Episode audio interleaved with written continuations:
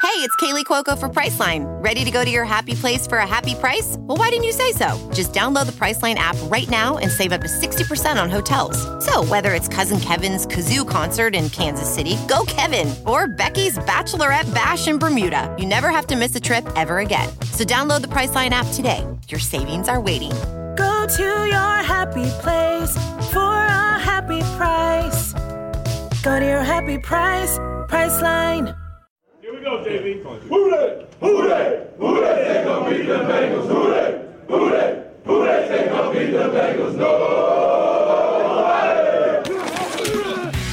Will the next person that sees anybody throw anything onto this field, point them out, and get them out of here? You don't live in Cleveland. You live in Cincinnati. Let's go. Bengals on three. One, two, three.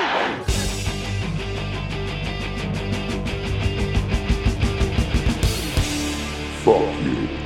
We like the Bengals. Starts now. And We're back, baby. Man, we just watching Joe flex. Points with his arm and his legs. Who Who they they stone cold with the flex. With the squad, and we're smoking after wins. And welcome back to Fuck You. We like the Bengals. I'm your host, Alex Schubert. Sitting across from me, as always, is Lloyd Johnson. my dude. We were just talking uh, about uh, graffiti beforehand. First, we'll talk about that in a second. First, how you doing, bud? I'm doing all right. Yeah, I'm d- Uh, rough day, but I'm. Uh, it's kind of it's, it's turning around. It's getting better. you and me Both. we were talking about we were talking about it before the podcast, but um, we won't get to that because this is a comedy podcast, and we cope with humor. Yeah. So no one wants to hear sad boy Alex and and, and way too literal Lloyd.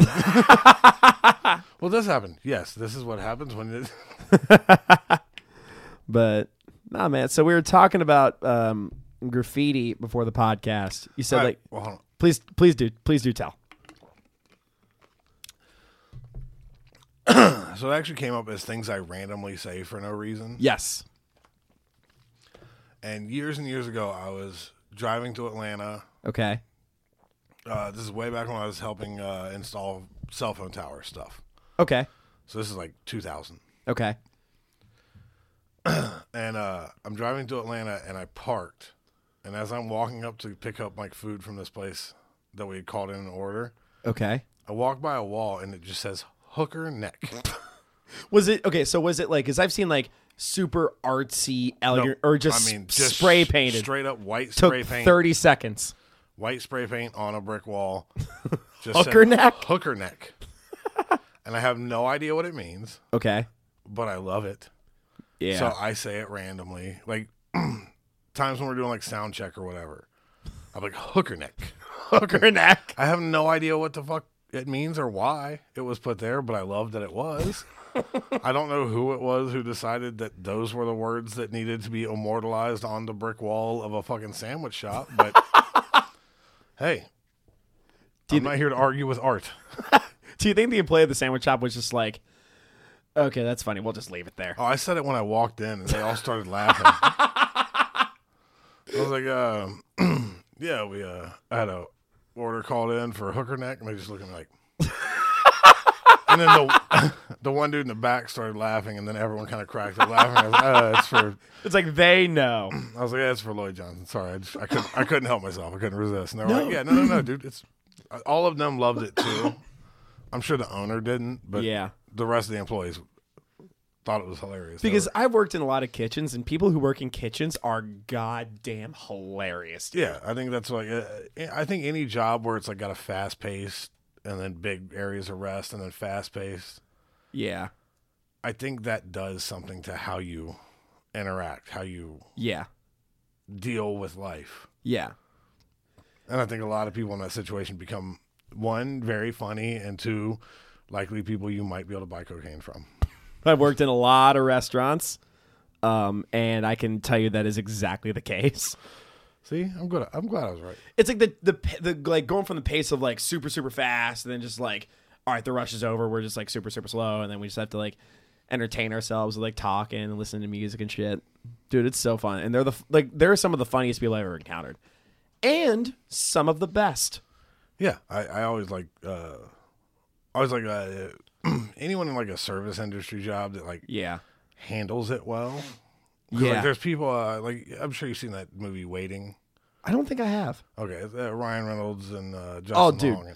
Yeah. Oh, yeah, yeah, yeah. But there's like the one angry waitress that's like just been working there too long and is full of hate and shittiness, and you're like, that's the ones I don't, I don't Yeah. care to interact with them. But the rest of them that like always find interesting ways to amuse themselves and do Yeah. goofy. sh- I love that. I love that shit. like the lat like I worked at OPG for a little bit. It didn't work out for me. I just like I'm not I don't think I'm like like from a working perspective, I don't think I'm like fit for the restaurant industry. It's like there's like so much attention to detail and just like you gotta like be able to like have your mind in like six places at once. So, so I- it said you sculpt the minds of children. maybe don't, don't judge. There's no need to pay attention to detail when you're teaching children. Well, I mean, like when, um, I think it's different for a restaurant though, because like when I'm teaching children, like there's one thing we're working on, I'm, especially like just, I'm just giving you shit. I know. Because like you're like my mind's in like two places at once. Like oh maybe Lloyd's giving me shit instead of like I'm actually trying to make a point here. Like when I'm teaching kids, it's like all right we're working on math right now. Like I remember like one of my favorite days I had as a sub was I literally was able to teach second graders fractions in a day. again, when you say that, when you say my favorite day is a sub, I, I just immediately go to you on a ball gag, getting, getting like stomped on by a six foot woman They- in high heels. They did get mad at me for wearing the ball gag. I bet it's really hard to teach fractions. so, uh, uh, uh, two, uh, four, uh, half. half of one half of my hands are are tied behind my back right now. Yeah. Two out of two of my hands are tied behind my back right now. One out of two, one out of two of my ass cheeks is full of blisters. right now. Alex's dominatrix has called him one whole bitch. no, she Put said, that in improper fraction form. One out of one. Very good. Now don't tell your mother about this. If Alex is half man, half bitch, and half worm, how many halves? put that in improper fraction form. Nah. So like like it's like anytime I sub teach. Oh dude, I, ha- I have a story that actually happened a couple days ago and I might put this Hold in on, my what? So like yeah, my mind's in fucking two different places. you, you gotta say what? Ha- you- uh, you know what we were just talking about? You're like, "Oh, I have a story about this happened the other day. No, No. I have a story about subbing that that was like wild. But it's like sometimes like kids are very good at like hiding the bullshit that they do from the teacher. so, uh and I can edit this out if this will get me in trouble, but um so this is a couple days ago. I uh, a kid asked me if, if like, hey, can I go to the nurse? I don't feel well. I'm like, sure. Here's a pass. Whatever. Here you go. And then like 10 minutes later, I get a call from the nurse saying, uh, "Hey, um, the we have a, a kid from your class. He's in the nur- he's in the nurse's office. Um, apparently, he had taken the one chip challenge and is currently vomiting in the nurse's office." And I was like, "What the fuck? I had no knowledge of this." she'd been like, "See, kids, if I'm half a bitch, he's a whole bitch." Dude, have you seen the whole the one chip challenge before? yeah, I did one. You did one? Yeah, what? By I mean, just me and like two of my friends. We did that, and then we tried a couple of like the hotter hot sauces off of uh, hot ones. So, what happened when you did the one chip challenge? Uh, it sucks. yeah, it does. It's not fun. It's not pleasant. And uh, but yeah, I, I don't like everything with me. I don't know. I, without sounding like I'm trying to be like, hmm, I'm. T-, I just kind of sat there like, this fucking sucks. Like, there was no big, hu like no big reaction. I just, I don't think I do that Yeah. for anything. And then we tried the fucking uh, the bomb hot sauce. Oh. That is the grossest thing. It tastes like battery acid. like it tastes like. Have you ever smelled like a corroded battery? I, I, I usually do. As I do on most days. But uh, like, have you ever s- smelled? It, it tastes like a real intense version of that, but also uh, unreasonably hot for no reason. Yes. So it's just pain and gross flavor all at Yeah. the same time. So like the hot ones, the hottest sauce of theirs I would eat that five times before uh, even having a, a drop of the bomb on something. It's so gross. It's like it, like they do it just to fuck with you. Right. It's the only one that's been there the whole time, and it's really because it's not even a hot sauce. Like th- there's videos on YouTube where people have used it as a cleaner.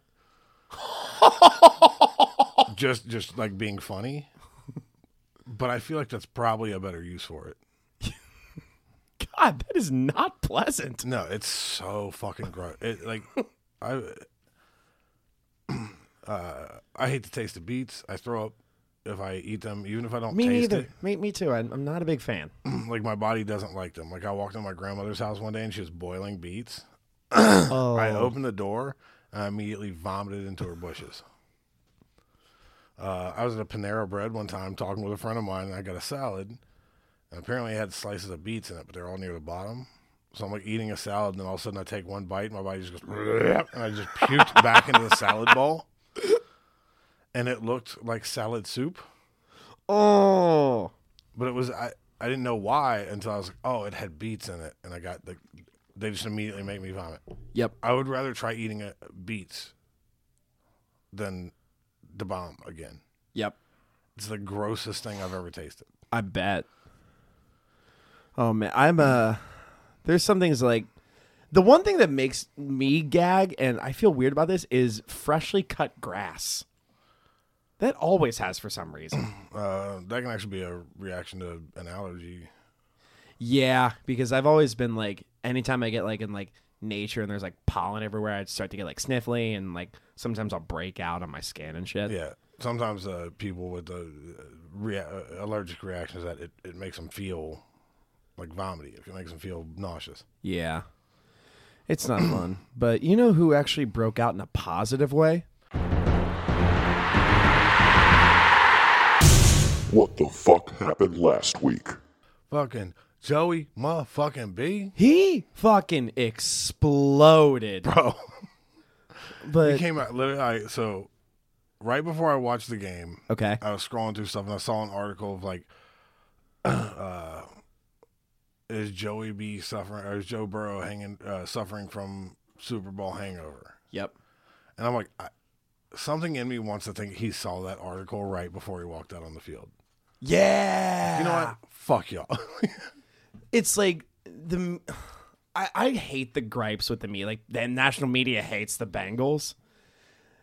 There is a very small part of me that just like thinks the media wants the Bengals to be bad because it's like easy to talk about the same old Bengals in a way. well, not only that, but it's a small market team. Like that's kind of, you know, Bengals, Jaguars. There's there's teams that are easy just to kind of kick Yeah. because they're small market teams. They don't have a huge fan base. So you can say something controversial and shitty about them without upsetting a huge section of your audience.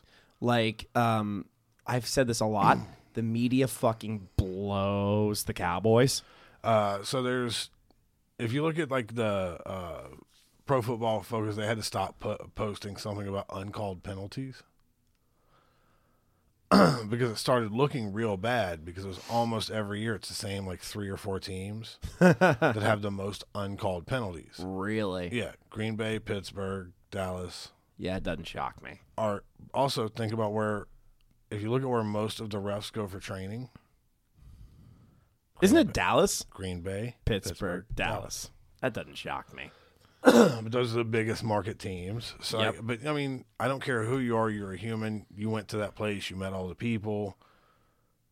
You know, you got to know everyone in that franchise, that stadium, the just from being there while training and doing stuff, and then you have to be impartial when calling games against places like that. They're probably pretty cool experiences. Yeah. It's like Dallas versus say uh who was a small market team? Texans. Yeah.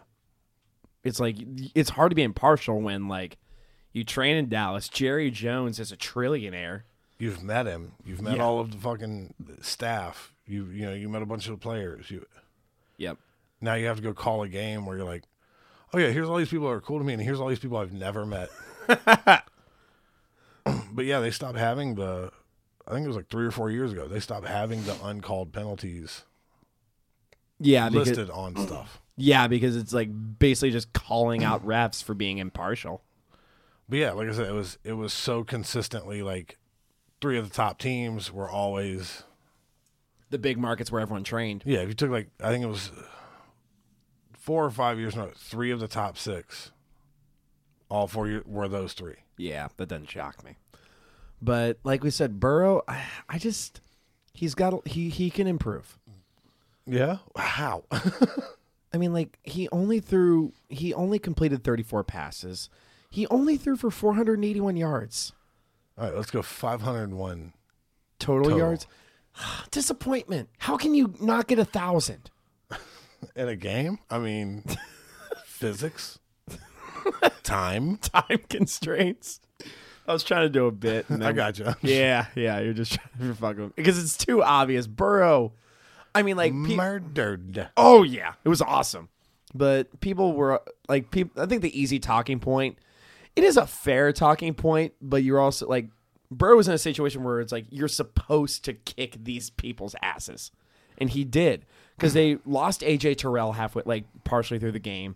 He's one of the best defensive backs in the league. Yeah. So when you're down a Well, he bunch didn't of look like it before, though. yeah, very fair. But I think our uh, we've done a good job of making number one cornerbacks look very average. Okay. Actually, okay, so here's what I will say. Terrell went down like halfway through the game. Burrow's first pass was or Burrow's first TD pass was to Tyler Boyd. The moment AJ Terrell went down, Jamar Chase broke out. Yeah. Yeah, so it's like you have a great corner going against Jamar Chase. The moment he goes down, just keep attacking the weakness. Well, Like, have you heard the mic'd up thing? Yeah, Burrow is mic'd up. Yeah, yeah, where he's like, man cover, man coverage on you, man coverage, and I, you can only agree with it. Like, what? Are you, He's basically saying, Atlanta, what the fuck are you doing? yeah, like, yeah, you lost that guy, but don't. What, what, you're gonna get press man coverage on one uh, on Jamar. it's like he's going to outrun you. He's he's going to be f- faster than you. He's going to be stronger than you. He's going to catch the ball better than you. He's going to be nuts, and he was, because like we said, Burrow thirty four of forty two for four hundred eighty one yards, uh, three touchdowns, one to Tyler Boyd, two to Jamar Chase. He also had three rushes for twenty yards and a touchdown. Dude was literally the AFC offensive player of the week. Two weeks in a row, if I'm not mistaken. Really. I believe so. He's nuts. It's li- like literally since week two, I believe 12 touchdowns and one pick. yeah, That's unbelievable.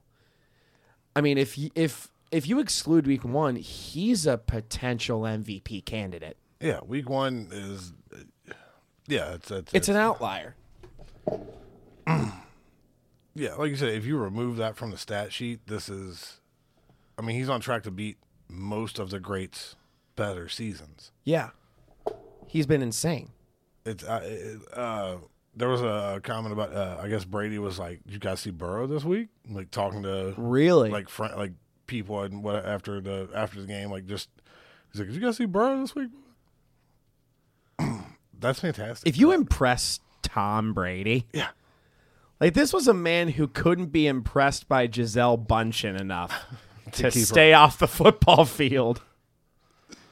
but uh yeah, apparently maybe you know if Joey B gets a wild hair up his ass, maybe him and Tom Brady can double pipe out some.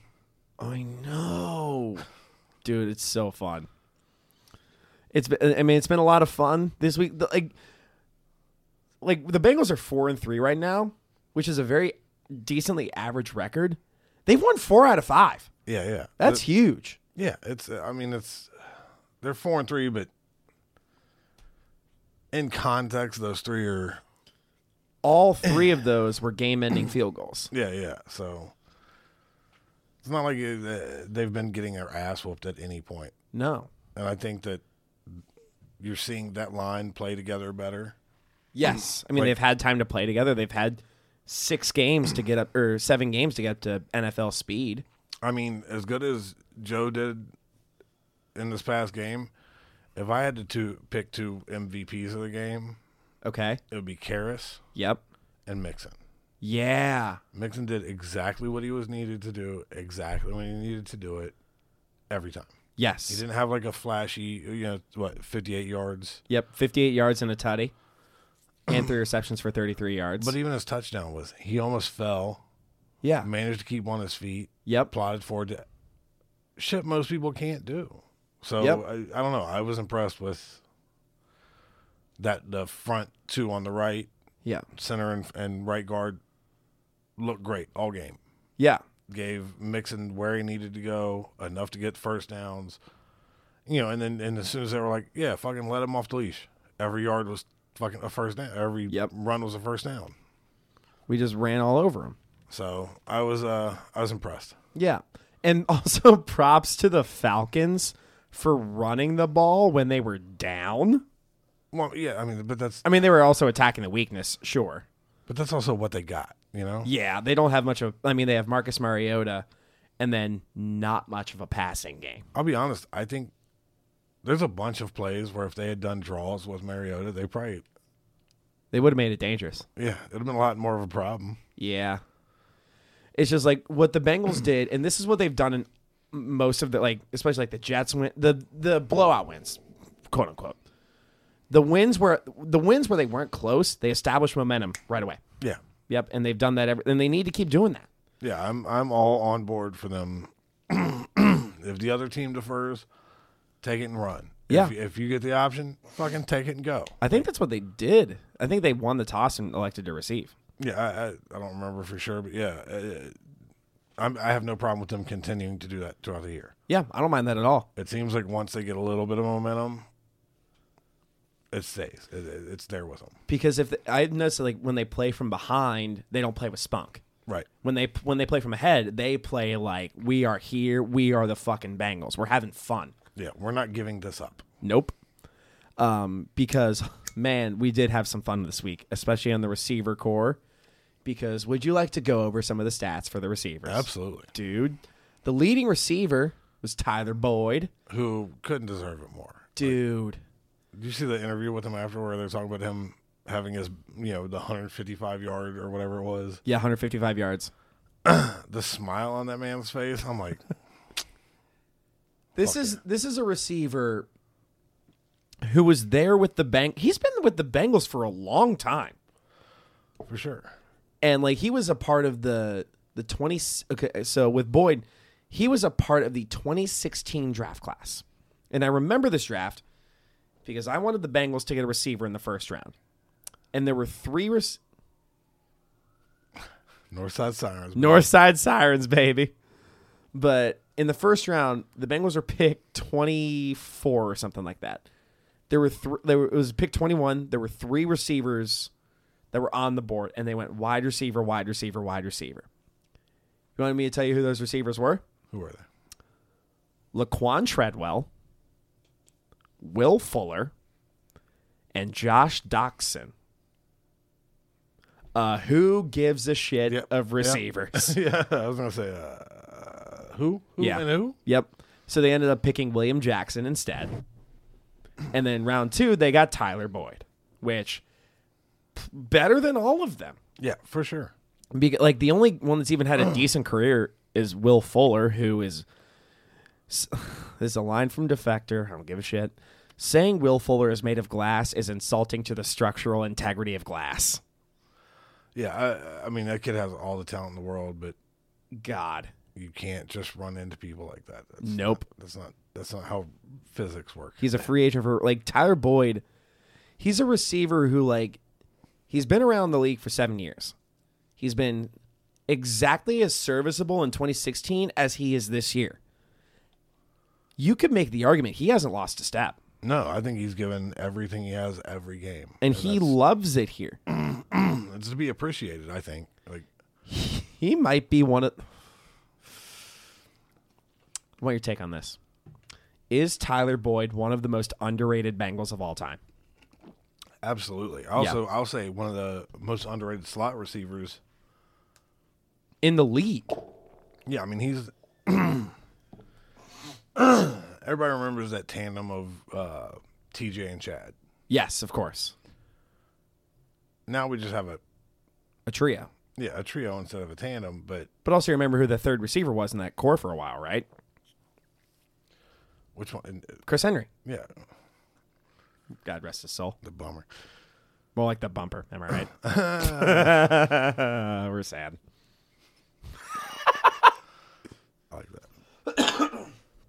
But dude, he's been super serviceable ever since he was drafted, and like there are games where like he'll have your three receptions for thirty yards in a game. It's like he'll be there, but there are, there are those games where we'll just blow up and just be like, "That's my fucking Tyler Boyd right there." But I also love the you never he you never fail to see him when Jamar gets a touchdown or T gets a touchdown.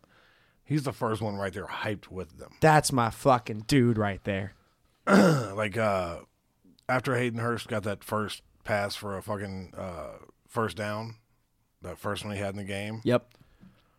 If you watch like as as he's doing like the flex kind of thing and walks off, Tyler Boyd's the first one that comes up, starts patting him on the Yep. back and nodding like "fuck yeah, baby." Also, before I forget, can we talk about that goddamn one-handed catch he had? dude. Holy shit! Uh, maybe the worst pass.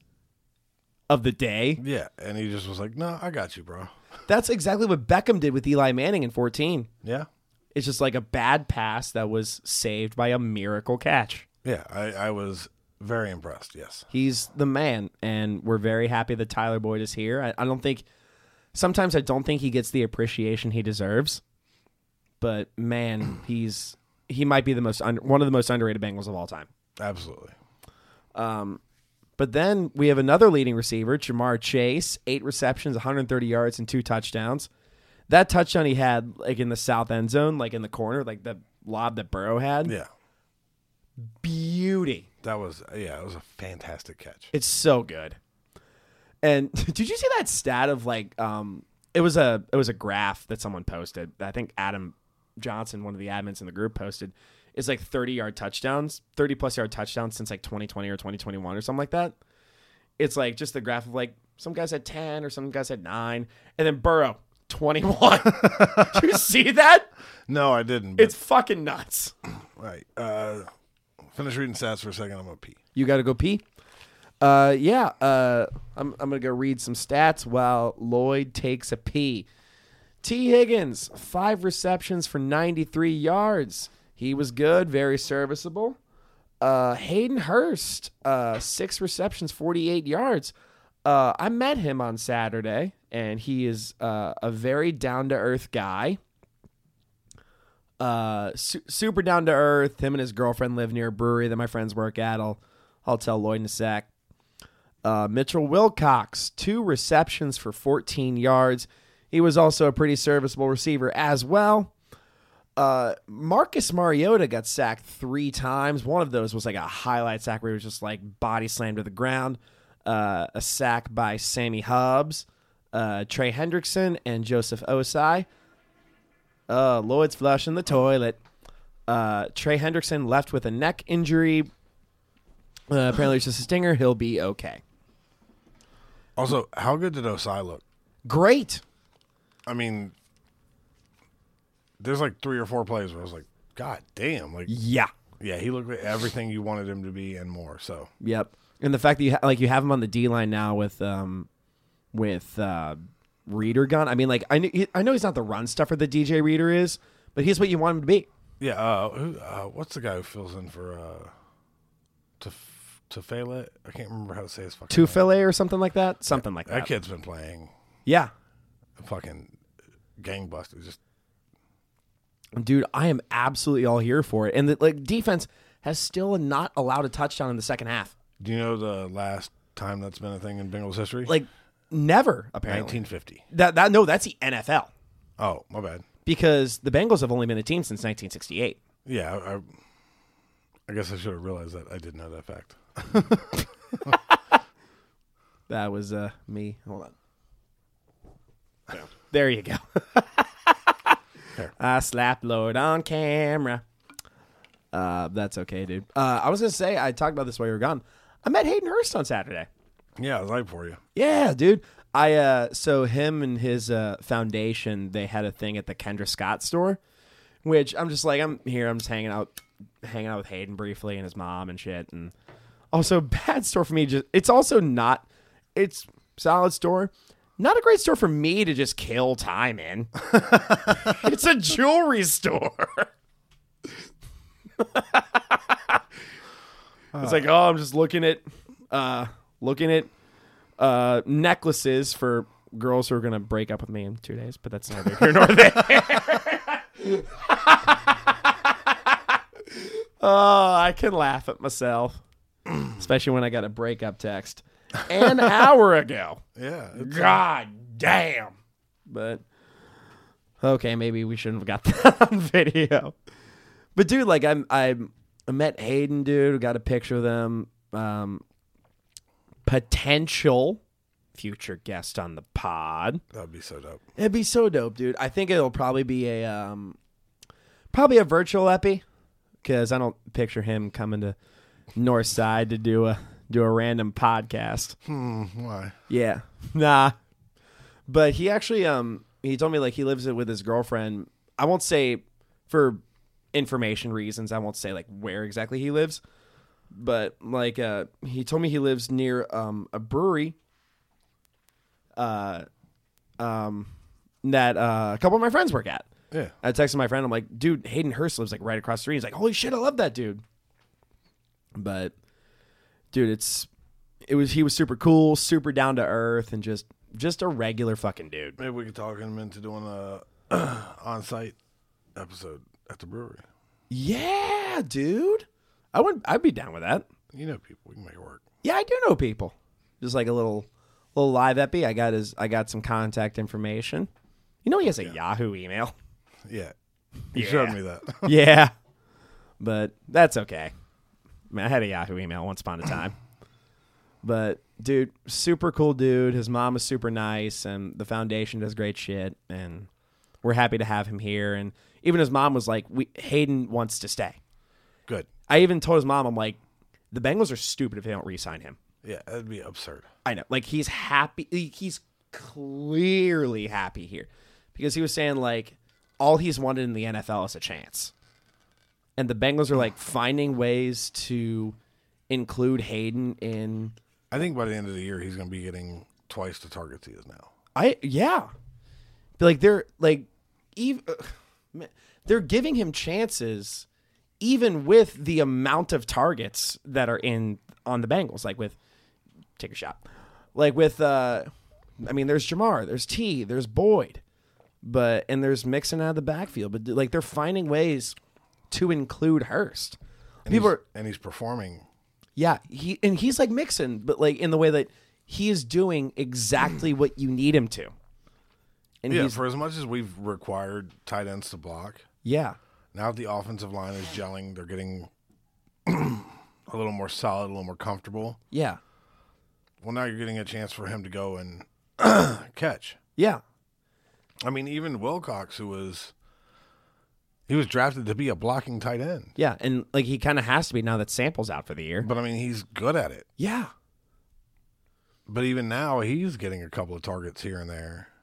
Yeah, like he had two receptions for 14 yards in the game. Yeah, because we just we don't require him to be there every time. The offensive line is doing what they're supposed to do. They're picking up those things. Uh, the other thing I'd say about Mixon in this game was my man picked up every blitz thrown at him except for maybe like one or two perfectly. Yep. P Ryan, I'm gonna say uh, Go ahead. why? why is he here? I, other than he leads the prayer in the locker room, I don't understand. I don't get it. I don't. Uh, it's I mean maybe to relieve Mixon every now and then from Do you know how many running backs are? who are looking for jobs right now. Yeah. and like you have Chris Evans as well. Also, uh, why isn't he? I I mean he's there on the kickoff returns. yeah, which cool, but also. If you got to pull Mixon out for one or two because he's he's rushed like the last three or four, or putting P Ryan in who's a power back that sucks as a power back, let just, just give him to Evans. I Yep. I don't know. I, I I'm I'm a little confused by the love for P Ryan in this organization. I he's missed most of the important catches that have ever been thrown to him. Yeah, I see that. So it's a, it's a little tough for me to like justify why. It's like he's a backup for a reason. I mean, he should be a practice squad guy that helps the other ones. Like, hey, here's stuff you can do if you're still good at it. It is what it is. But honestly, like there's a lot there's a lot positive to talk about, like with Yeah, for thr- sure. the three sacks on Mariota with Hubbard, Trey Hendrickson, and Joseph Osai. And Also, Sam Hubbard fucking m- murdered this game. yeah, and was he the one that had the sack where like Mariota was like in the air and he was like kind of pancaked on the ground? Yeah. Dude, that fucking ruled. I'm like, that's gonna be on highlight reels for a Yeah, while. I mean, uh, Osai kind of bodied him pretty good too. Yeah, dude. It's like there were I think all three of those sacks were on a lot of those were on third down where it's like this is a huge fucking sack for the Bengals. Also, there's a solid four or five plays where Hendrickson was clearly held, like clearly. I feel like I feel like I've heard a theory that holding happens on pretty much every play. Yeah, yeah, it does. But I mean, there's some where it's More obvious than others. egregious, Yeah. and there's one where uh, there was another penalty thrown on the same thing. But as they're showing the replay, you literally see the guy holding the jersey Yeah. like across his neck, like halting movement, and you're like, I'm pretty sure that's holding. Yes. Completely agreed. But again, doesn't matter. The Bengals pulled off the victory. We're all, we're all fucking stoked about it. And we got the Browns this week. It's a Monday nighter. So, I mean, this is a winnable game, but I mean, it's in Cleveland. You got Jacoby Brissett, who's He, he's a person. he's a person. He's fine. He has arms and legs. he has arms and legs. I mean, Nick Chubb has basically the strength of two arms on each arm. and the, uh, watch him do like a 500 and- or 641 pound squat and i'm like He's not human. yeah that's absurd Yeah, he's. I literally said him before the season. No offense to Joe Mixon. Sorry, y'all. Chubb's the best running back in the division. oh for sure You can and make you know, the here's the argument. fucked Oh, up part Kareem Hunt might be the second, second best.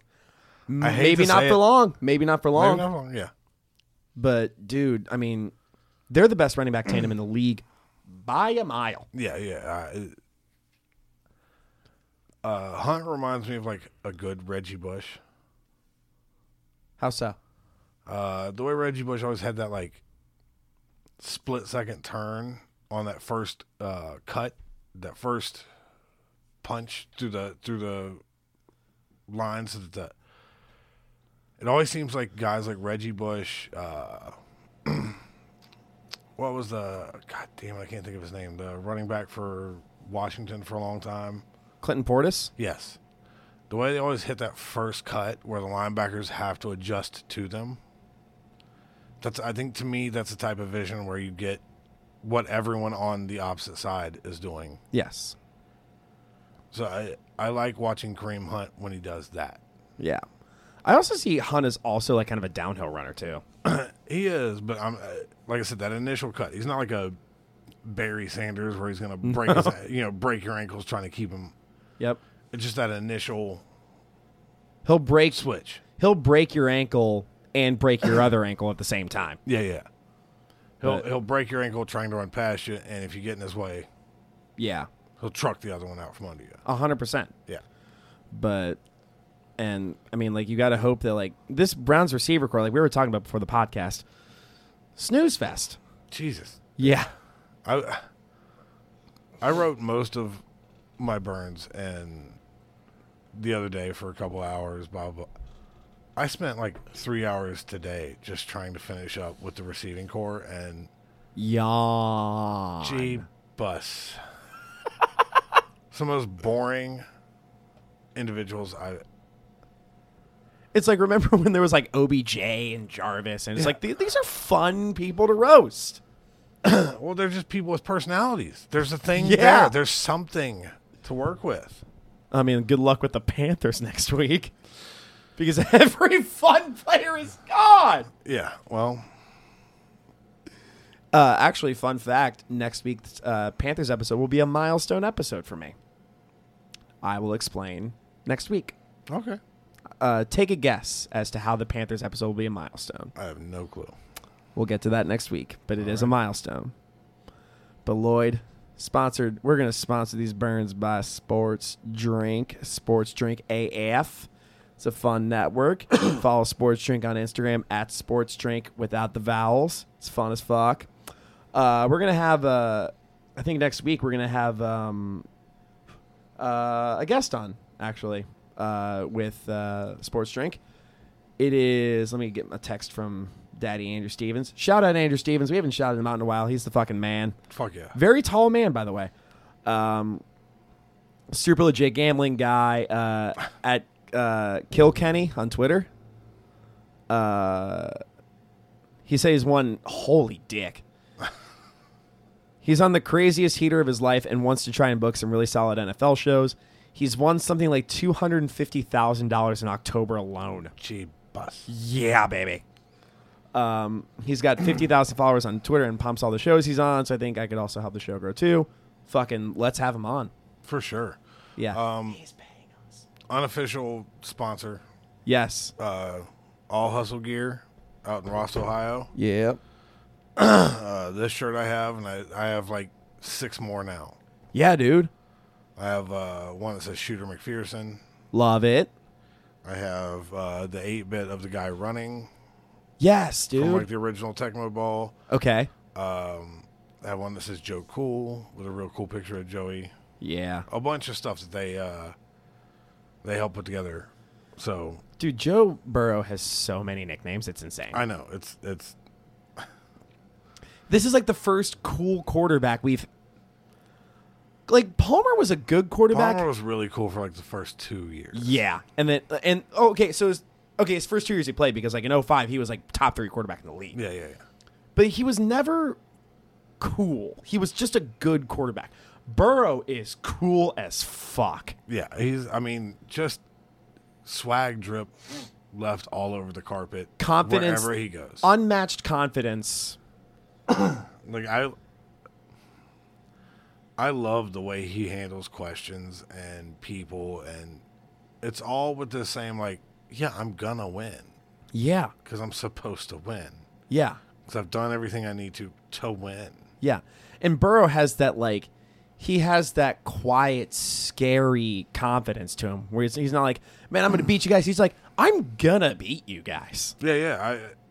I, um, not a popular comparison, but I think he's got like that Joe Montana kind of I don't hate that comparison at all. Like a lot of people don't like the 49ers, what- you know. I, I mean, I get why. But the way he was kind of like, he almost didn't know he was cool. You know, like Joe Montana didn't really, it didn't seem like he knew he was cool. He just Yeah. was cool. Yeah. I think Burrow does like, hey, I like this shit. So I'm doing it. And it Burrow turns just into pure happens to be swag. cool. Right. He's like, and Phil Madam has you met. He's actually, you love him. He's quarterback. He's quarterback Harlow. Yeah, I, I absolutely. I, I, I, I love that comparison. It's, it's that same. He's Jack Harlow as quarterback. Yeah, I- I- Jack Harlow doesn't get why he's cool. he just fucking, He like, just he was is. a dweeb in high school. I saw that kid at 17. Yeah. He was 17 years old. And how was he as a rapper in concert? Unbelievable. Yeah, dude. I was I, I I mean I immediately came back and was like, "Hey, everyone in the world needs to be hi hyped on this dude." to the point I tried to show Lily him a dozen times. Like introduce him to Lily. One day I get a Snapchat from her in her friend's car and they're all bumping Jack Harlow. I'm assuming what's popping. Uh no, it was actually uh, uh Was it Tyler Hero? No, it was, it was off the first album, uh, Dark Knight. Oh, okay. So when he first started getting big, he got big in like Florida, a lot more in the South than anywhere else because you know Kentucky boy. Blah, blah. Yeah. But she sent me a snap of that, and I'm like, "This is the same shit I've been trying to." And she's like, "Yeah, I remember. I recognize the name from you saying it." I'm like, "Oh." eh." But yeah, no, uh, yeah, same kind of cool, same kind of like, Just that, like that, like he's like, I'm the shit, and I'm not. It's like when you know someone says like I'm a nice guy. Guys that are truly nice don't have to say it. And Burrow is that way of being cool. It's like Yeah. I don't have to say I'm cool. I'm just this fucking cool. Right. Well, I, I, to me, it comes from I've done everything I need to do. I've put in all of the work And I continue to put in all the work. to be here. Yes. So they don't have to think they're cool. They just know they've done the work, they've put in the effort, they've tackled the, the, uh, the issues that prevent them from being that. Correct. I mean, the same thing with uh, early Tom Brady. He had no idea he was. Yeah. Like you saw the fucking combine pictures where it was just like just this fucking lanky dude Mm. Yeah. who ran a five one two. And then he started fucking Giselle Bunchen, and Yeah. he's like, "What can you say to me?" hey, you know the hottest person alive that makes more money than me? She and she married me Yeah. Not for long though, but for uh, yeah. long well, enough. yes, yes, yes. long fucking enough. Long enough. Oh boy. But dude, I think we're ready to get to we're at exactly the forty five minute mark. Let's Dude, do this. I'm ready to take down these brown uh, there we go. I'm ready to take down these Browns. Are you ready? yeah, I'll say this is probably not my strongest as far as burns, just because uh, We've roasted the Browns so many well, times. that just physical shit's been in the way for me the past Yeah. couple days. So, but uh, there's a handful of these I like, so hopefully you guys like them too. Uh, also, spoiler alert: if you're waiting for a Deshaun Watson burn, Nah, we're not doing that this week. We are going to do that the next week. Mm-hmm. next time we t- play the Browns. Next time, because we were supposed to have Anthony Tank Mansfield on the podcast this week. Scheduling issues, he couldn't work it out. That's He tot- skinned his knee and cried. Yep, singing this thing and cried, you little fucking bitch. So we, uh, so I'll tell you how we're gonna do this. We uh, had Bi- uh, Billy DeVore scheduled for week uh, 14. Yep. So I told Anthony, I'm like, dude, we're not roasting Deshaun this week. I don't think that's fair to Anthony to be like, we're not roasting the Browns, and or we are roasting the Browns, but we're not roasting Deshaun. You come on for the episode where we're not roasting Deshaun. That's not Yeah. fair to Anthony. Yeah. So instead, Tank and Billy are going to be on, and they're both going to be able to roast Deshaun. I love and it. it's going to be I so love much it. fun, dude. Yeah, that's gonna be a packed one. It'll be. uh You're gonna have to uh, be prepared for Yes. a lot of shit coming your way. So. Yeah. And I can already tell you, I thought of a couple Deshaun burns already. I'm saving them. One of them, I'm a huge fucking fan of. Cool. But for now, let's get to the Browns.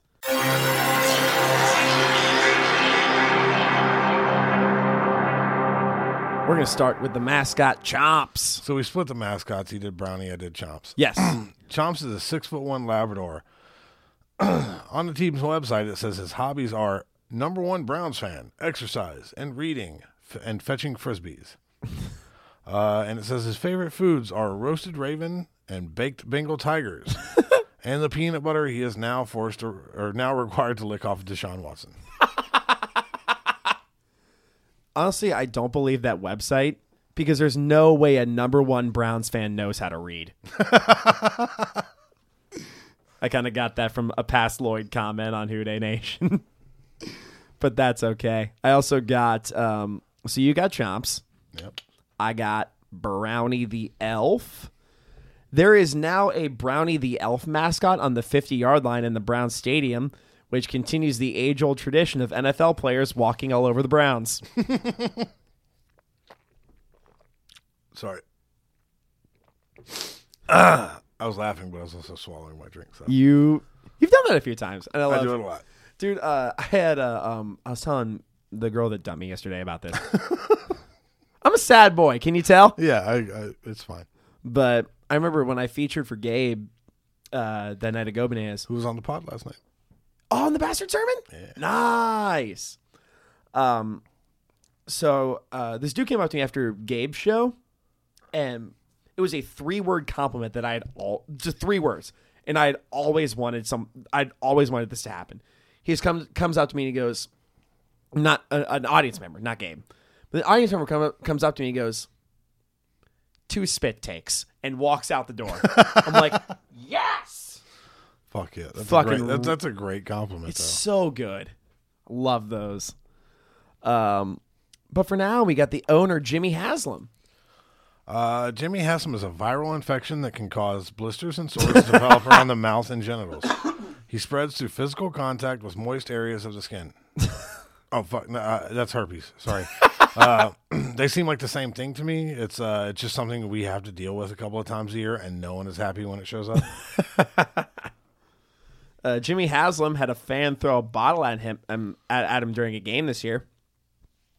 Uh, the man was intoxicated and threw something on the field, which coincidentally is also the perfect way to describe any Browns quarterback. Did you see the uh, article where the guy was like, "Am I going to jail for a while?" oh, was this for the guy that like threw the thing on the field? Yeah, yeah. yeah, dude, I saw that. That was one of the saddest questions I, I've ever heard spoken aloud. It's like you dug your own grave. He's like, "Am I going to jail for a while?" He's clearly drunk as fuck. yeah, bro, probably. Yeah, you can't throw something at a billionaire and expect to get a slap on the wrist. It's so dumb. Uh, and the Prezi Prez, J. W. Johnson. He looks like Wayne Regretsky. That That's a great burn. was the one literally off the top of my dome. Uh, JW, of course, stands for jarringly white. In an unrelated story, Alex Schubert has legally changed his name to JW.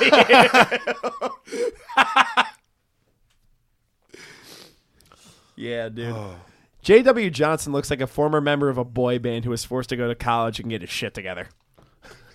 He looks like the dad that Matthew Lillard rebelled against. The GM and another sufferer of Julia Roberts' mouth, Andrew Barry. He looks like Tony Dingy. Andrew Barry was brought to the Browns because of his football knowledge and because his mouth doubles as an indoor practice facility. oh boy. What a giant mouth. Ah, weird looking man. Yeah. Coaching. Let's move on to Browns head coach and confused George Clooney, Kevin Stefanski.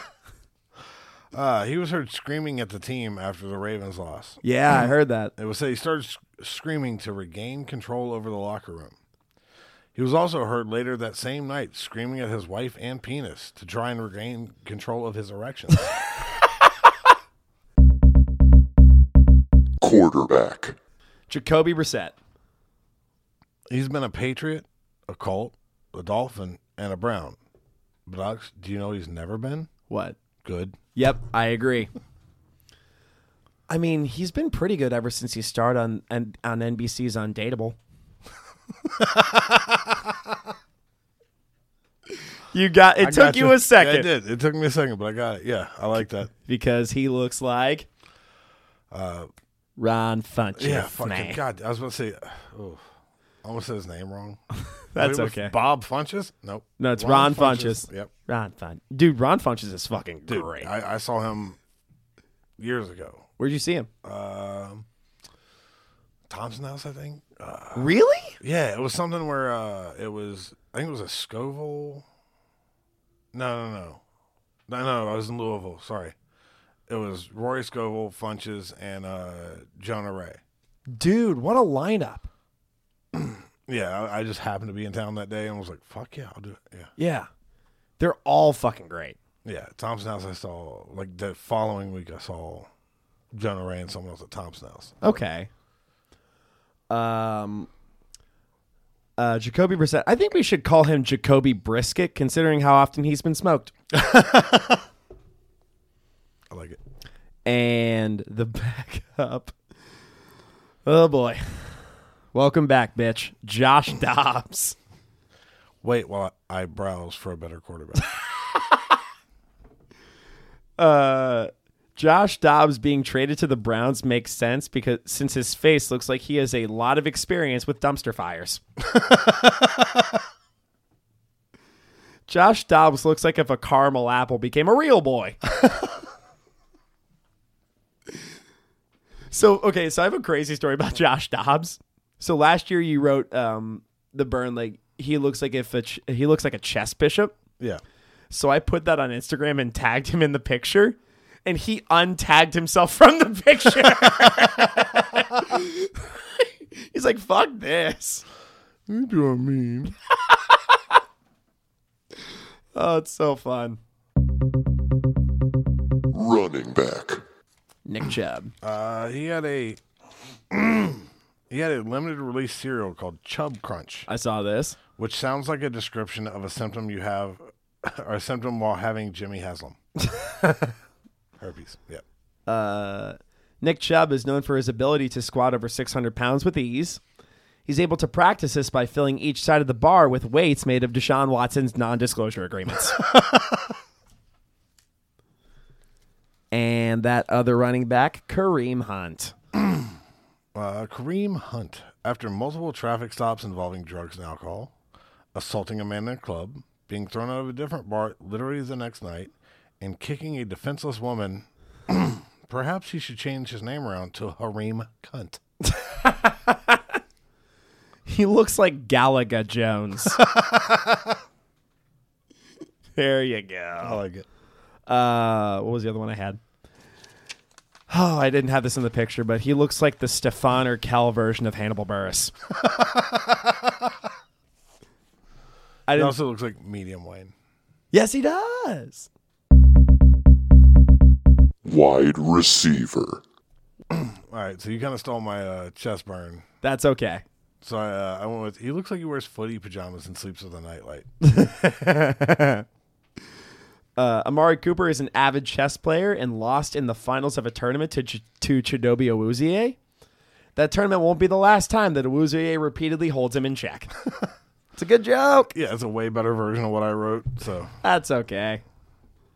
Uh, next up on the list, Donovan Peoples Jones. little known fact. His nickname DPJ. Yep. It actually has nothing to do with his initials. It actually stands for double penetration junkie. Uh, Donovan Peoples Jones looks like an emo T Higgins.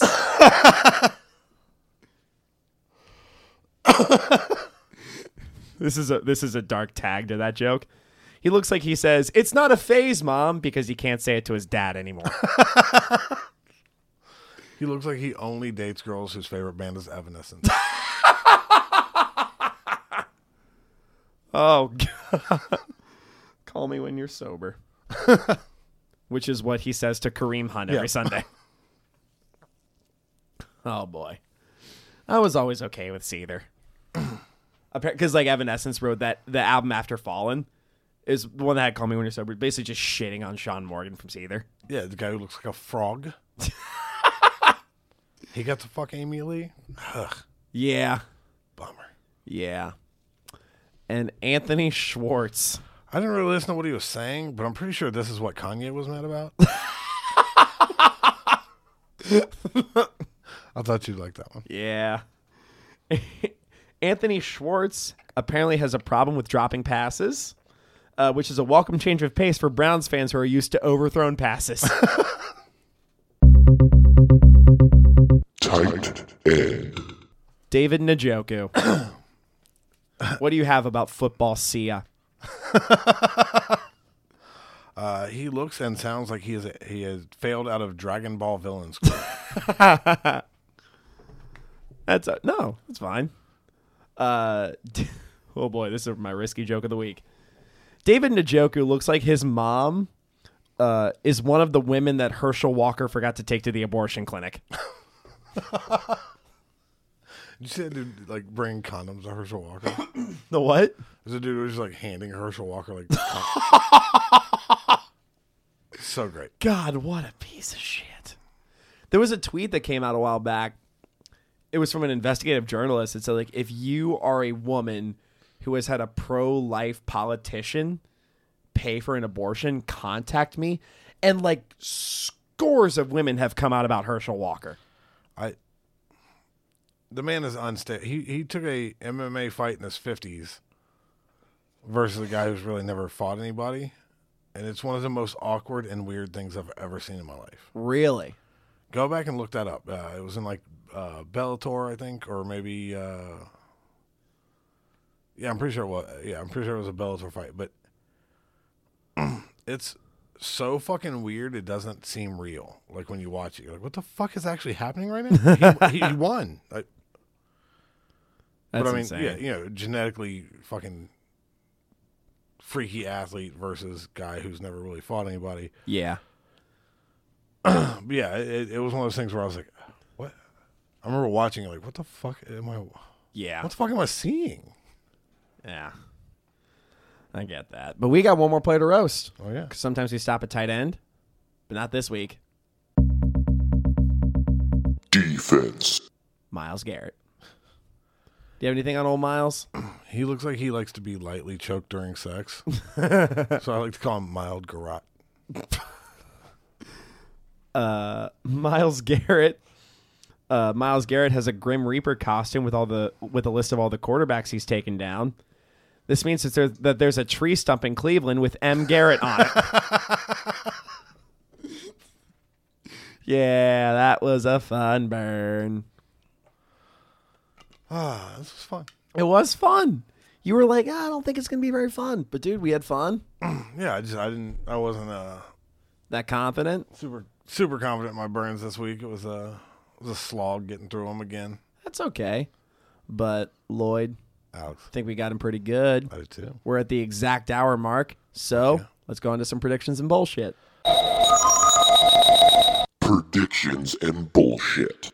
Uh, my prediction: uh, Hayden Hurst is going to have uh, eleven receptions Okay. for two hundred twenty yards, Okay. I'm listening. three touchdowns, Listening. and he is going to spike the ball into Jacoby Brissett, Yes. and uh, thus making. Jacoby Brisket. There you go. There we go. uh, it took me a second there because I was switching back I- to it. Uh, yeah, I, I was hoping you jump on it. Okay. You're fine. Uh, my prediction is going to be Browns. Actually, no, Bengals.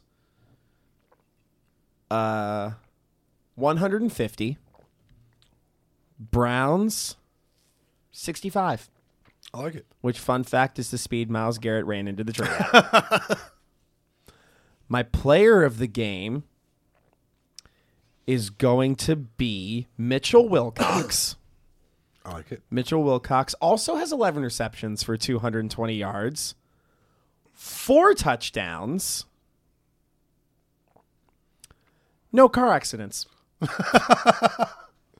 My bold prediction Nick Chubb squats the tree that Miles Garrett ran into. Dude, I just went on a roll with the Miles Garrett jokes. I like it. Uh, my bold prediction is uh, Jimmy Haslam sells all of his stake in all of the gas stations he owns, Oh, the pilot. Oh, no more pilot. and then buys Twitter. Oh, I like it. I Has like it. nothing to do with the game. but That's that's my bold, bold prediction. That's your bold prediction. Dude, I'm here for it. E finalmente plugs. uh, check out the bastard sermon. As always, you got uh, Gabe Kia on this week. yeah, Gabe Keel uh, was on last night. How was Fucking it? Phenomenal. Good. First episode. Second episode.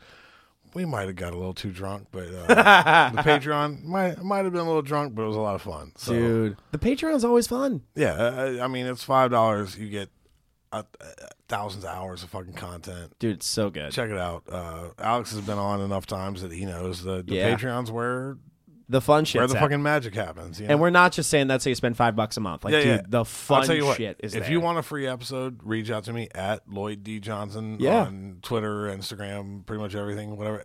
I'll send you a free episode of the Patreon if you want to hear it. uh, he'll send you the Phil Pointer episode. Yeah. I- dude, God damn it, that one was so good. um, yeah, or you can, we got. I'll tell me what you want. I'll send you one of Lily beating the shit out of Alex verbally for. For my sake, could you send her one of her beating the shit out of Cody? I mean, it- it's the same episode. Yeah. but uh, yeah, also check out uh, All Hustle Gear. All hustle gear? They're not an official sponsor, but yeah, they're good. They're good kids, Yeah, dude. and they made they helped me get some fun shirts. So Dude, I'm here for it. also check out Go Bananas Comedy Club. Yes. might Uh, go up there and see me while I'm there. work, Sometimes I'll be working there the door Friday- sometimes. Friday. Who's there this weekend? Uh, I think it's Tabari's recording. Oh, maybe? that's right. It is to uh, Kyle Kemper's hosting. yeah, Little wacky fun guy.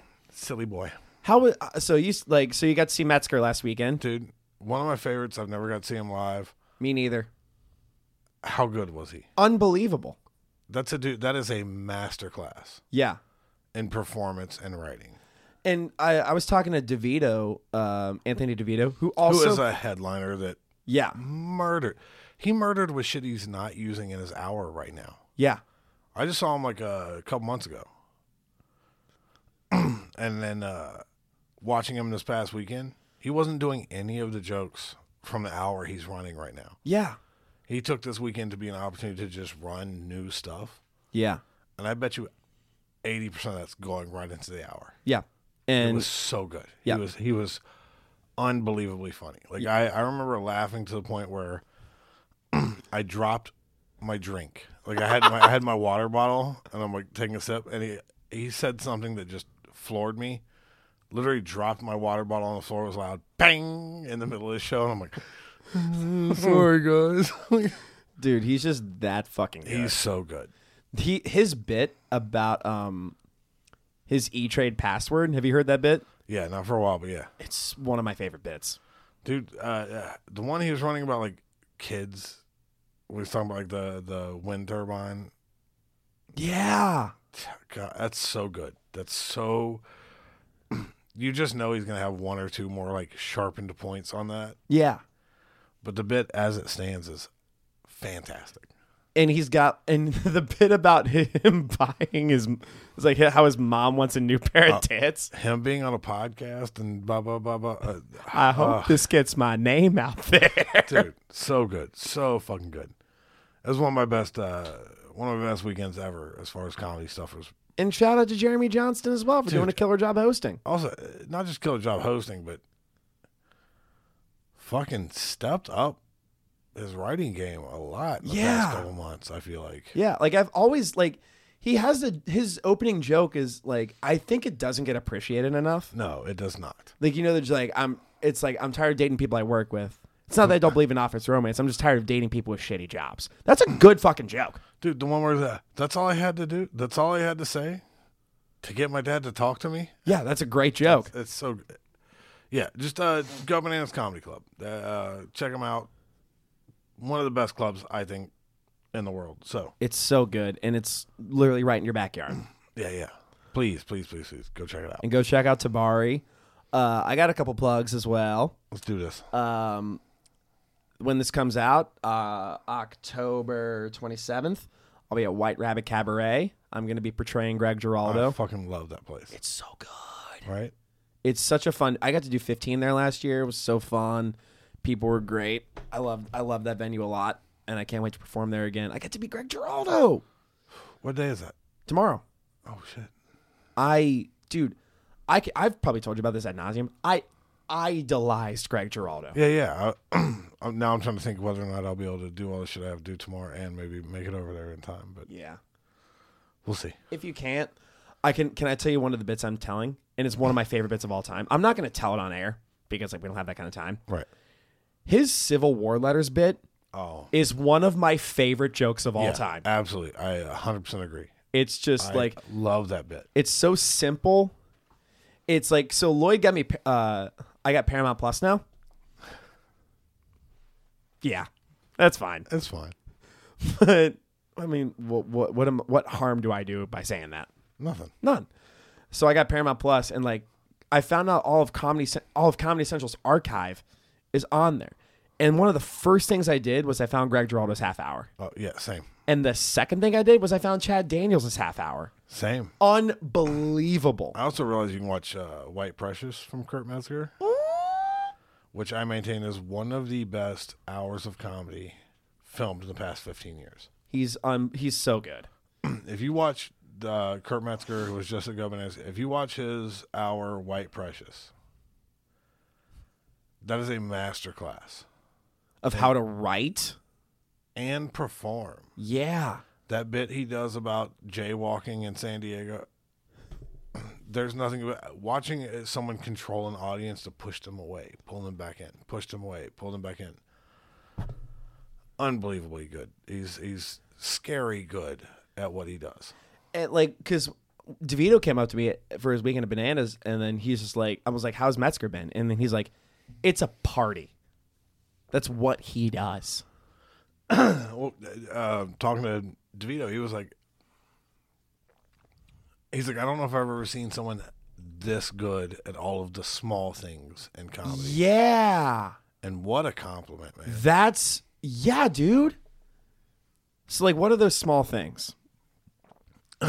Uh, being able to uh, control an audience with the way you tell something. Like if you watch Kurt, his facial expressions, the the points where he like forces engagement. Yeah, it's like that one bear where he just like maniacally laughs near the end. dude, it floored the room every single Yep. show. Mm-hmm. And I saw all of the shows. Yeah, He floored them every single show. he's a master, So good. and he's just a dude. Yeah, and uh, I mean, yeah, one of the coolest, like, just to hang out with afterwards. Super cool, super nice, So chill nice. as fuck. Yeah, yeah, yeah. Couldn't have been cooler, man. I, uh, they always say don't meet your heroes. Fuck that. Meet Kurt Metzger. Meet Kurt Metzger. He was one of my heroes, and uh, I couldn't have been happier to meet him. You know, He's the man. Uh, I do have another plug. um, uh, so I'll get to the rest of mine. Uh, actually, you know what? I'll tell my plugs and I'll do the big plug at the end. Uh, November 4th, I'll be at the Laugh Factory in Chicago doing a. another great club. Like, I got to do an open mic there last year. I'm like, dude, I'm on, I'm on the fucking stage at the Laugh Factory doing three minutes of bits. Oh, I, I I love some of the ballsy moves they've made with who they've let perform and Cough, cough me. no, like Hannah Really? Rushline. Yeah. They gave her plenty of space to run and, and do what she's doing, and it, I I mean now she's at the cellar. She's at the I don't think she's at the cellar. I think she's at the stand. I think she, I think she's done both. Really? Yeah, I was gonna say she's at the cellar. She's thriving at the stand. A regular at the stand. Yeah, yeah. to the point where I was like, "Hey, I'm gonna try to go to New York in March. Um, I'd love to like go there and like use her name." And she, she was like, "No," because like it's not like it's like it's something against me. It's like it's not a name drop place. It's like That's not how that works there. Yeah. no. It's like I, I gotta make a name for myself. And and that's also like it's also a big thing I love about Cincinnati. It's like one of the biggest things I love I think the most underappreciated part about Cincinnati is that people from big cities can come here and you can make those big connections. It's like when yeah. you go to New York, you're not a totally lost puppy. I watched Racine come here, Mike Racine. Yeah. and be completely absorbed into the Cincinnati scene in a day. Yeah, dude. For a guy that has a hard time relating and you know connecting with people, I could see it meant the world to him of how everyone here not just not just went, oh, here's a guy I should I could know that might be able to give me a spot somewhere. Just a guy who like and But he got fully absorbed into that group to where he was friends with everyone. He was having conversations easily. Yeah. And if I've ever met anyone on the spectrum, Racine's right there. I also like, in a weird way, I kind of feel the same about. I don't. I don't want to gloat about. I feel the same way about me in a way, Yeah.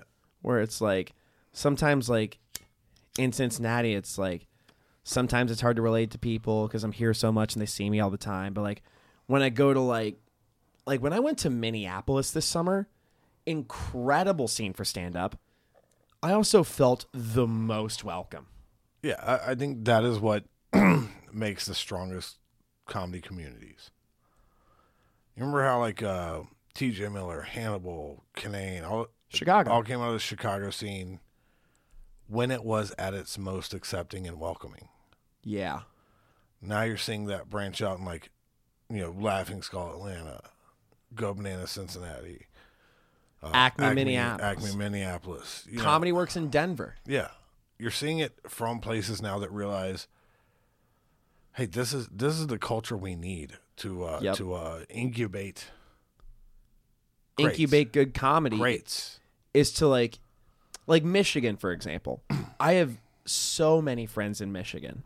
Like my friend um, Elena Banfield up there. Phenom- she's fucking she's a three like 3 years in just emceed for a tell. Also, uh, another city I really want to give a shout out to. and I'm also going to give a huge amount of credit to one person we both know well Yes. Indianapolis and fucking Cam O'Connor. I think Cam is one of the most underrated people to ever book. I love that man dearly. I think he is one of the best in the world at understanding if you book people on their way up, Yep. they will appreciate you. They will appreciate the club. And they will send other really good people your way. Okay. So can I tell a story about that? Absolutely. when I um when I was I was three years in, and Cam literally gave me my first weekend like that, and he told me multiple times he did that to make a statement, and he's like, I want like because I was admittedly the new guy for a while. And then, like he literally told me, he's like, "I booked Schubert because I want these motherfuckers to stop making fun of him." Yeah. I, I And it was with Nate fucking Bargatze, who's an arena comic. Yeah, I, and but Cam's awareness of how good people were before they were big, Yeah, like him booking Racine and Letterman, and Annie Letterman, not Annie Let- not yeah. David Letterman. sorry, but people that were on this like hard rise that most places were not booking them. Yeah, I'm I was wildly impressed by Cam, and I, I think the Indianapolis scene now, like that Sunday show, yeah, I've sent dozens of people I know to that show. yeah, and they've n- I've never gotten one bad response from it. Yep. He's like he gave me my first weekend. I I dearly appreciate him. I've I've known him for a long time. And I also like I never envy the position of a booker. I think Lee's handling it fantastic. Yeah, I, dude, I I love Lee to death. I did too. I I, I think he's handling it well. Uh, I think rem- I also think he's remember- very aware of like what's going on in the scene and shit. Yeah, I remember when Gabe was booking. Yep. I think I do too. I think Go Bananas' uh, ability to recognize talent has been bar none phenomenal.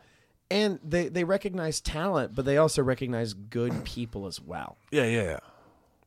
It's like you're good on and off stage.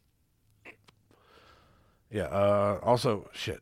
I wanted to shout out uh, Rand Barnacle. I was actually about to plug this, but go ahead. Can I? I have the text. Go ahead. Li- li- I had it literally pulled up right here. I do too. uh, Sunday, October 30th, 6.30 p.m. at the Blacklist Skate Shop in Walnut Hills. Lloyd, what's happening? They are premiering his special. Dude, I saw a clip of it. Fucking murderous. I've seen Rand from literally the beginning. And you've known him since he was 14. If that, uh, if you look behind you, there's two paintings on the wall back when he was an artist before he was a comic. Yeah. I've known that kid forever, and I love him Rand, so much. Uh, I I I love seeing good things happening for happening for that kid. Yeah. I think Rand does a really good job of like recognizing all kinds of comedy because like Rand is Rand's a goofball to his core. Yeah, and he he's he like he doesn't write too much but like when he does write he's so fucking good yeah. He only spends gold. Like I I, I remember jokingly saying he was a Rumpelstiltskin of comedy. like if you let him spin it, he'll come out with gold. yeah Like uh, I remember him when he was uh, first got signed as a skateboarder. yep rand barnacle if you don't know He literally got signed for like a semi-pro skateboarding, and he was so happy and genuine about that shit. Where I was like, "Fuck, I love that this is happening for this kid." i love a happy rand Right when he was doing art and. You know, guys like Derek Toby and fucking Danny Campbell and whatever were recognizing him as an artist. yeah oh gamble fucking painted the mural outside of go bananas Right, and then now he's doing the thing that I've thought he should have been. Uh, yeah, I've always thought he should have done. He found it on his own. He figured out stand up as the thing he should have been doing, and he's unbelievably good at it. like Rand I don't want to use the word master yet, but I will say savant. yeah, because like He I, I doesn't. he doesn't always know why what he's doing is the best, yeah, but he finds the best. like I feel like there are very few people that I will describe as a master at stand up. The first person I will describe as a master at stand up is Chad Daniels. Absolutely, Mm. that Master. unquestionable. and someone I'm portraying, Greg Giraldo, master at stand up. There's guys that are so good at understanding what is funny, Yes. and there's guys that you'll never understand how good they are at finding funny. Yeah. Guys like Psy, Yes. Shalafu. Shalafu might be the one, one of the most underrated joke writers in the Midwest. Right, right, right. But to me, that that is uh, that's someone who understands how to find funny no matter what. I love those people. I do too. There's a handful of newer comics that, not just to shout him out because he's on my other podcast, but Luke Young, for being eight nine months in, Not even, I don't think. how good is that kid right now? He's getting pretty good, and he's gaining a lot of confidence too. Right, right. Uh, if he carried the swag that he should have for what he can do, he'd be fucking dangerous. Yeah. Uh, Phil Pointer. Yeah. Phil understands how to get you to laugh. Yep. He'll read an audience in a moment and turn them all to his side. Yep. Uh, Rudick. Yeah. Rudick's been great at that from day one. Rudick, uh, I've always said this, um, Andrew Rudick, there is no comic in Cincinnati who truly enjoys being on stage more than Andrew Rudick. Right. He doesn't get what makes him likable, Yeah. but he revels Oh, dude, 100%. in being that likable. like, he just enjoys doing stand up comedy. Like, I wish there was something as uh, torrid as him just trying to beat out his sister or something like that. Also, I just want to throw this out there. This could be a whole other episode. Uh, absolutely, yeah, it could. Sorry, we went wildly long on plugs. I don't but- give a shit. You I want to don't keep either. going? Yeah, fuck yeah. I don't. Yeah. There's people coming up in the scene now that pointers helped. Uh, Tara K. Yeah.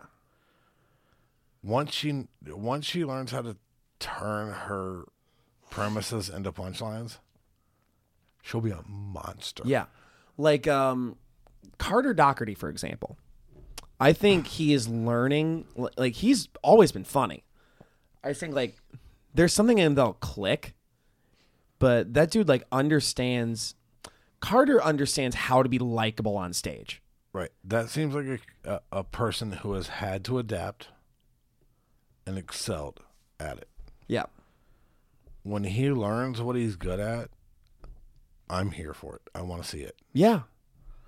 Hannah Youngholm. Dude, we were about to have her on the podcast.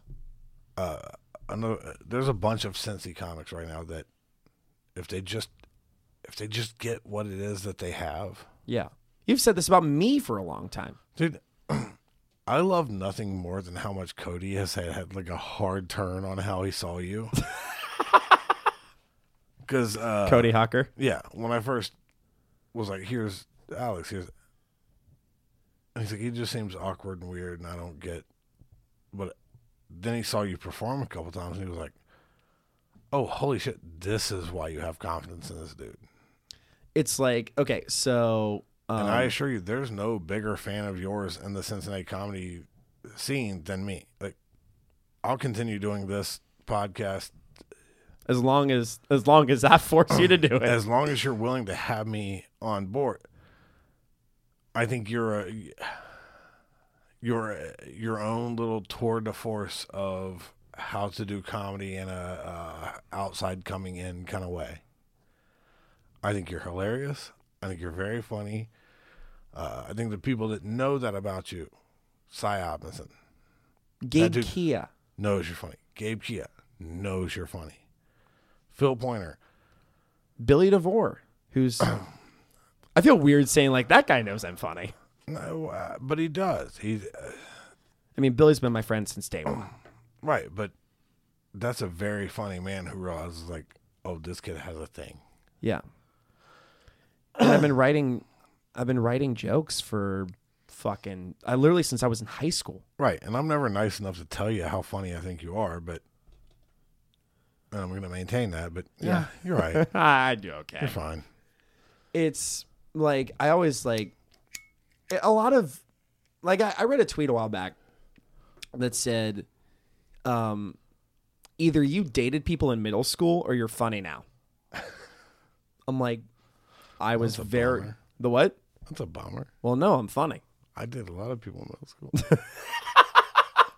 Well, it's because you had a fucking beard. I don't think I'm funny. No, you are funny. I mean, some of the br- like you've outwritten me a lot of weeks. Uh, definitely not this one. You murdered this week. Oh, that was fun. I mean, it was really just a couple days of me writing jokes and just having some throwaway jokes. Nah, I love it though. But like there, like I always enjoy like okay, so my golden rule of joke writing. I mean, if you're a comic listening, take this with you. I mean, I think it's a good rule. My golden rule of joke writing. The first person I have to make laugh is myself. Absolutely. My golden rule. I have from day one loved that about the way you do comedy. I've seen you open mics do jokes that didn't get a laugh for three or four seconds. But you'll literally sit there confidently in that three or four seconds and be like, wait for the audience to catch up to you. then they all laugh and you're like, cool, now we can move on. You Yep. didn't revel in the success of knowing it was funny. Yeah. You just gave everyone the time to f- realize what was funny about what you said and then roll into the next joke. Yeah. That's big dick energy if I've ever seen it Dude, I love it. in a great way. So, and it's like I I've taught um we'll wrap this up here because we've been just fucking going on and Yeah, on. yeah. But dude, like I I enjoyed the hell out of that conversation, dude. But it was like we're on the plugs. We can go back to work now, but we just fucking just rambled for thirty minutes about I, stand up comedy. I liked it. I It was love, fun. dude. I loved it. Yeah. I just I've always loved that. What was I about to say? Fuck. But okay, that's what I was about to say. Like I've always known how to write a like how to write a funny line. But sometimes I struggle with getting the audience to get there the same way that I got there. Right. And sometimes I will I'll either give too much setup or too little setup. All I'll say is I've seen you smush the amount of exposition in your jokes. What do you mean? You've uh you've lessened the amount of words you use to explain your joke before you use your joke. And it's uh it's been better and better as that goes on. Like I'll like I'll get to the joke Yeah, Either, you- like, you- more efficiently? economy of words. Yep. Yeah, word economy. and uh the fact that you're able to do that i know to some extent the the, the hurdles your brain has to overcome to do certain things Yeah. Oh, 100%. Because, like, Cy and I were talking about this. Like, you've even said with the autism, like, with autism, sometimes autism just fucking wins. yeah there's no there's no cheating your way out of what your brain does to you Yeah. and now you don't need it to cheat the way out you figured out how to prison break your way out of what your brain's doing to you to make the joke palatable to people who don't think like us Yep. And, like, I have to, like, figure out, like, because, like, my brain's different than a lot of people's brains. Uh, So I have to, ma- like, make the crowd figure, like, hey, this is how I got there. Which, if I'd give a comparison of people I've watched up, watched come up in the local Cronin, I love Cronin. he was, he was exactly what I see. He learned how to make the economy of words thing work, and when to let a joke stretch, and use more words to get to that punch. Like, one of my favorite Cronin bits is his, um, his walking up the stairs bit with jerking Yeah, it's so good. just Cronin is he's the perfect combination of writer and having fun. And I love that energy in a And comic. he'll be a go bananas. yes, he will. Go see him. That's a plug. We've been doing plugs. We this. Do you know what? I'm gonna say this counts as plugs because we've just been plugging every single I comedian agree. in the yeah, scene. yeah, yeah. uh, there's so many good people coming up through the ranks right now here that out of all the cities I've been to and all the all the uh, comedy scenes I've I've dipped my toes in, I'm very impressed with the group that's coming up right now. I completely agree. Like um, like I was saying, have you seen Allison Stapp yet? Dude, I think she's one of the. I love the way her brain works. I do too. It's like she's super dry when she's on stage. Like She could everything be- in e, everything in how she presents herself seems like she should be at arm's length. I want to be her best friend. I love the way her brain works and processes a situation and she finds the the smallest part of funny anything and exploits it in the best way. I, I, I think And she's only been doing comedy for a very like she started in Chicago. I I am wildly impressed. Again, there, there's probably five people I could put in this. I'm impressed. Category. I'm impressed with. A, I'm impressed with a lot of the people that like started just before COVID. Oh yeah, and, And they- then what it's done to people and how they've reacted to it. I think COVID like it. COVID changed stand up for good. Yeah, absolutely. I I I I I've only seen the best of results Okay, on the back end of that. so we we're not cutting any of this out because that was like this has been such a fun conversation. Yeah, that really was. Yeah. but for me, and this is the last thing I'll say. We can continue this after the podcast, Yeah. but for me with COVID, like I was talking to Billy about this, the break was nice. I think for a lot of people it helped a lot cuz I don't think they need they knew they needed it. Yeah, dude. Does that make sense? Like, I don't- Yes, I, think a I lot know of people exactly what you knew that they needed to, a moment to take a breath, Yes. do something different, reassess, refocus, Yep. and address what they were doing from a more informed standpoint, Yes. up to and including you. Yep.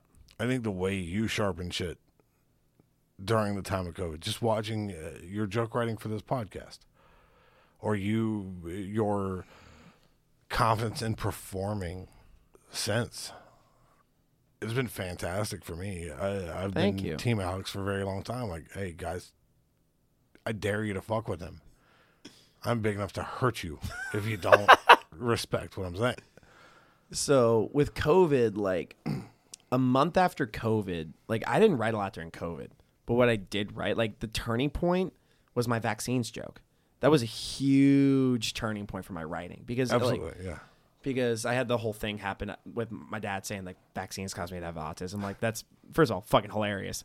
And immediately my first thing was like my first thought wasn't like dad you're fucking in- you're a fucking idiot. My first thought was let's write about this. Let's have some Yeah. fun. I had a bit by the end of the day. I think most comics had some interaction that meant something to them that way that gave them the understanding of why that break was important. Yep.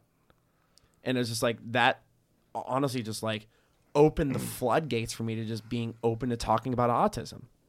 Absolutely. Uh, I mean, uh, we had Gabe on last night and he talked about his dad for the first time, and uh, Yeah. something he never mentions. Yeah. And he's like his dad was like a pro hockey player. Yeah.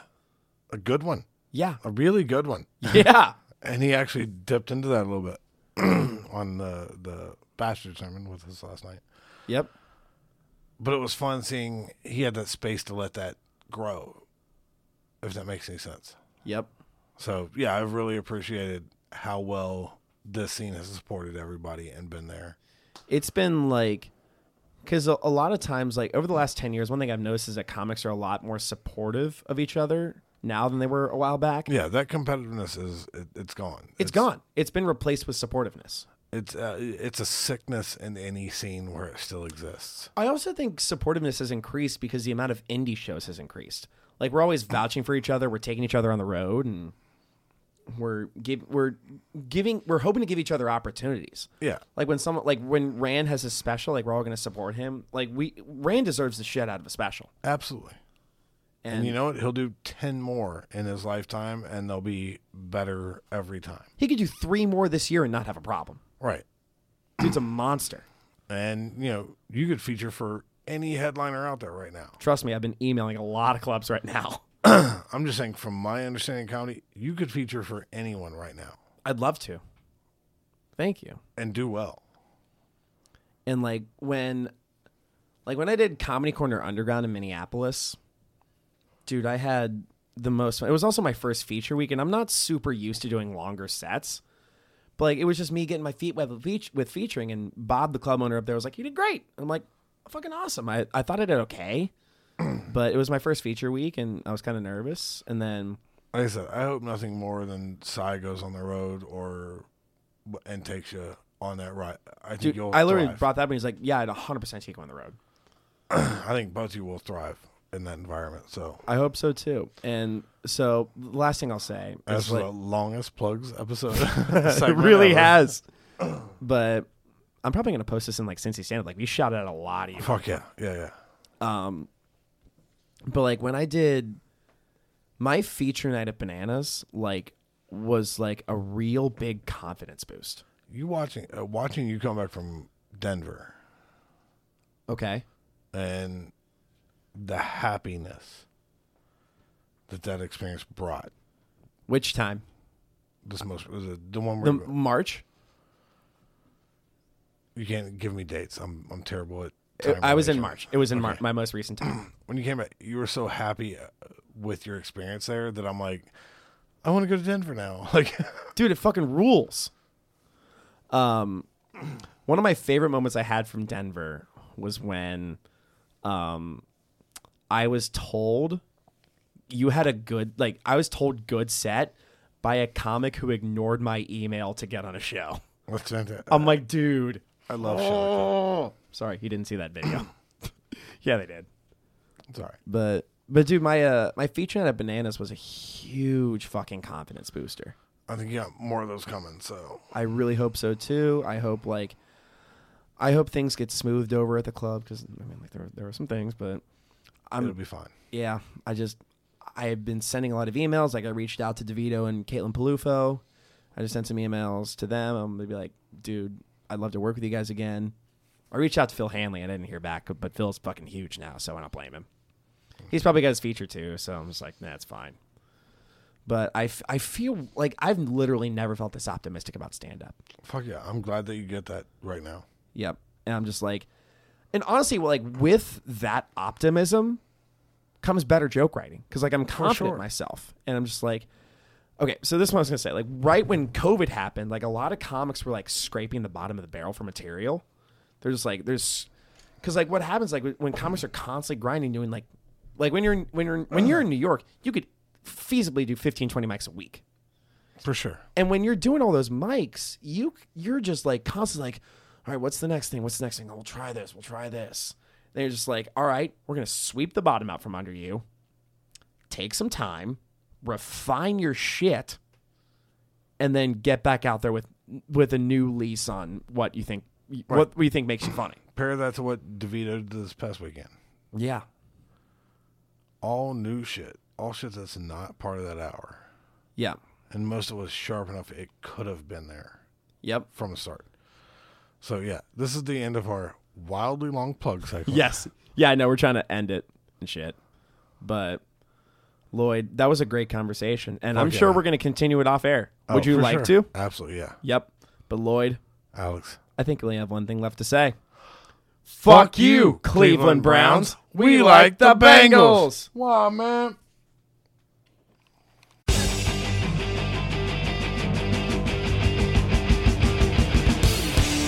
Fuck you. We like the Bengals.